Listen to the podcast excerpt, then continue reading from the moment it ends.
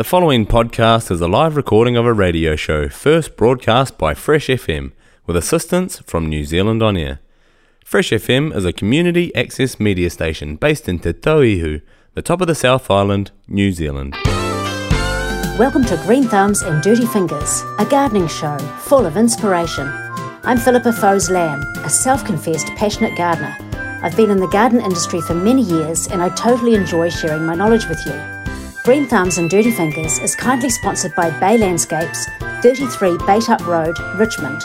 Open Monday to Friday, 8:30 to 5, Saturday 9 till 5, and Sundays and public holidays 9 till 4. Today we're focusing on my gardening year and looking towards 2023. At Bay, Bay Landscapes would love to wish you Happy New Year. They're closed on the statutory holidays only of the 1st and 2nd of January, and they're open on the 3rd of January from 9 till 4, and then it's back to normal hours. There's a beautiful range of hydrangeas in flower at the moment, and they also have Evandale Nursery's gorgeous dahlias. If you have trouble growing from growing dahlias from tuber, it's a really good idea to plant established plants. This will mean that you'll have strong plants for many years to come. Sometimes when you buy them as a tuber, it can be quite tricky to, like, they might not have a healthy sprout or you, you, might break it off when you plant them. So I, I really do feel that sometimes buying a plant that, that's already robust and healthy is a really good idea. Plus, they're just coming into flower as well. I hope you all had a truly lovely Christmas and that you got to spend some time in your garden over the Christmas break. I'm taking a break from work emails until the 9th of January, so I'm aiming to spend lots of time in my garden. Focusing on my gardening year, it's been a wonderful year in many ways in my garden. Running a perennial business from home is lovely, but it can be frustrating too. I don't seem to have the time I need to keep the nursery looking fabulously tidy, and my garden definitely gets away from me entirely at certain times of the year. Thankfully, with the perennial garden, I find I really only have to do two major cleanups.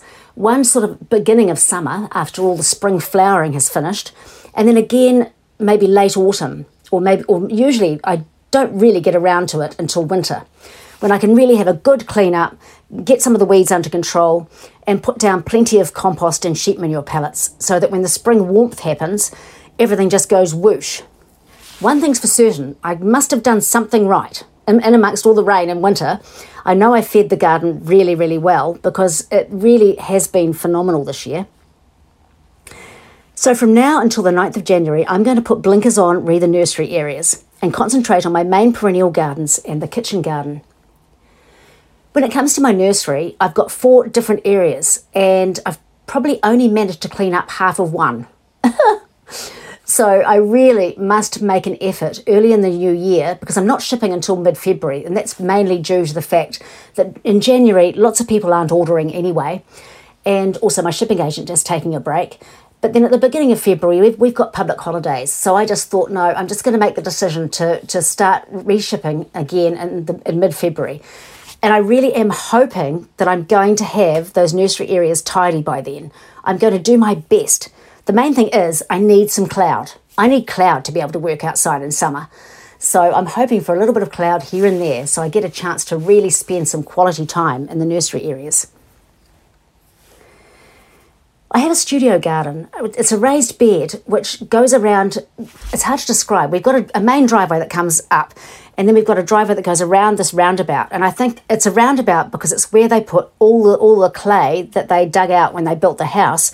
They just formed this mound, and so it has ended up being. A, we literally can drive right round it.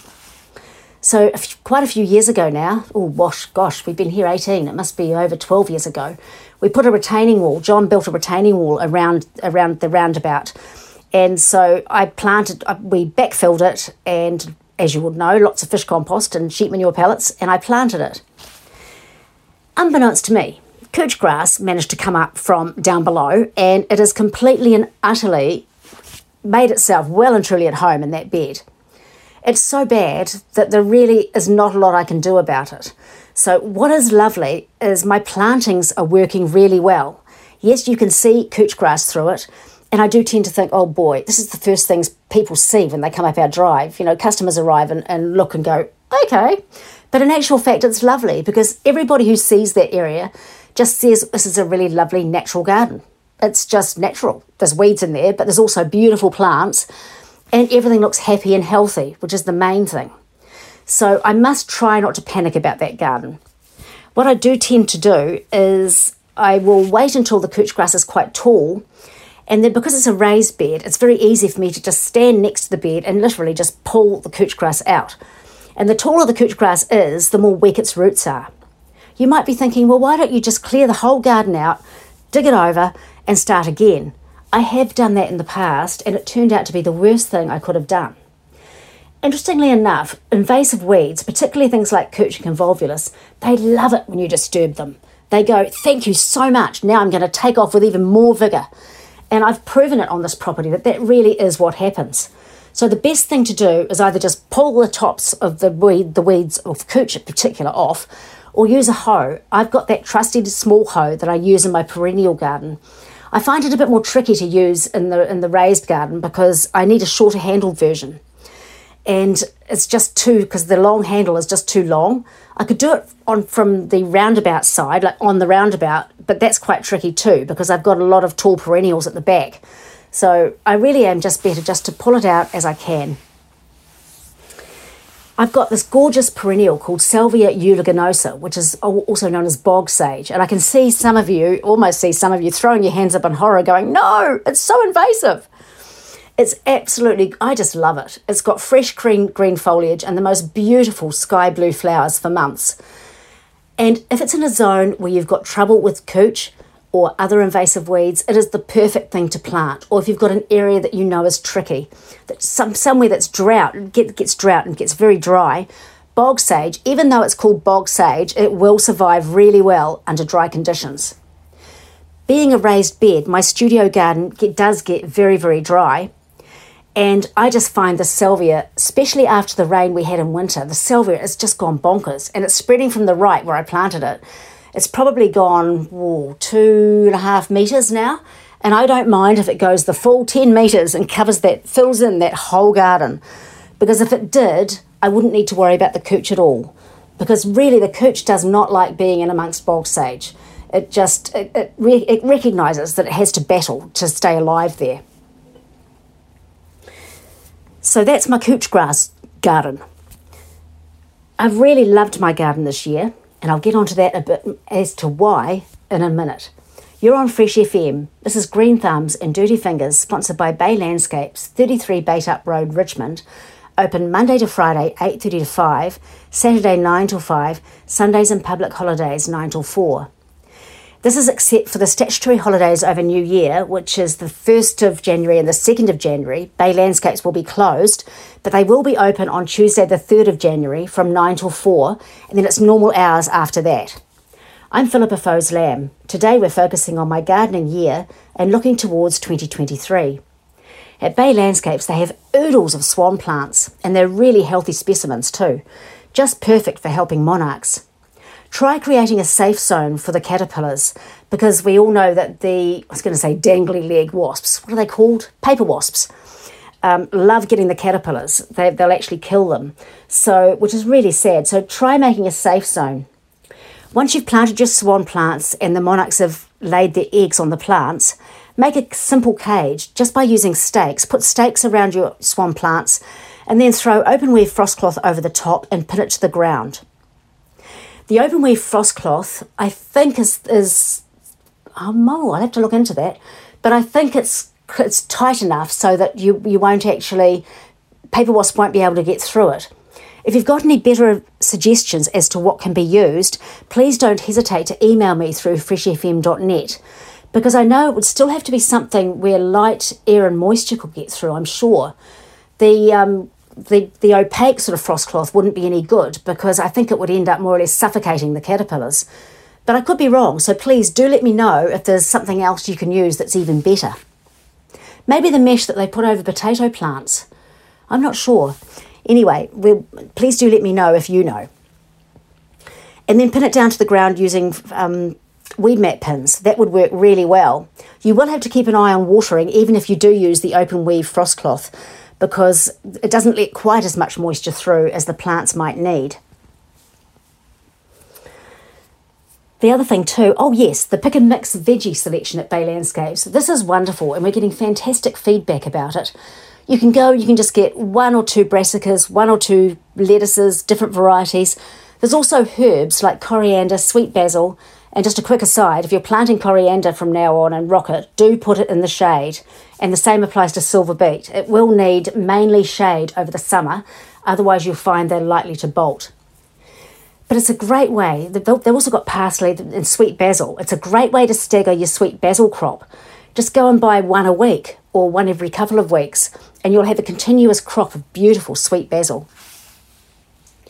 Getting back to why I've loved my garden this year, the massive amount of rain we had in winter has meant that my spring garden was absolutely luscious. There was beautiful, healthy foliage everywhere, and I've really noticed lots of really good new growth on our established trees in the paddock and also on any of the shrubs that we've got. My beautiful oak tree has put on probably, normally it would put on about just under a foot of new growth. In some cases, some, some of the branches, there's at least 60 centimetres of new growth, which is about two feet. And that's just amazing. So the moisture that we had, even though it caused lots of flooding, etc., it has in some ways been such a benefit to our gardens. I also found that the roses in particular have been spectacular, as have my hybrid clematis too. They've really thrived and put on. There was one last year that was really struggling, and I thought it was going to die. It's put on really, really amazing new growth, and it's been flowering its head off. They're just absolutely gorgeous. I love them. My kitchen garden is looking fabulous too. I've taken over mowing the kitchen garden paths and I'm loving using the ride on. We've got this dear old John Deere which has seen better days partly because my husband tends to get on it and drive it a bit like a rally car. I hope he's not listening. Every time I hear him hit something, it's like, oh, our poor mower. So, uh, yeah, it has a few dents and scratches and bits missing, but it still works really well.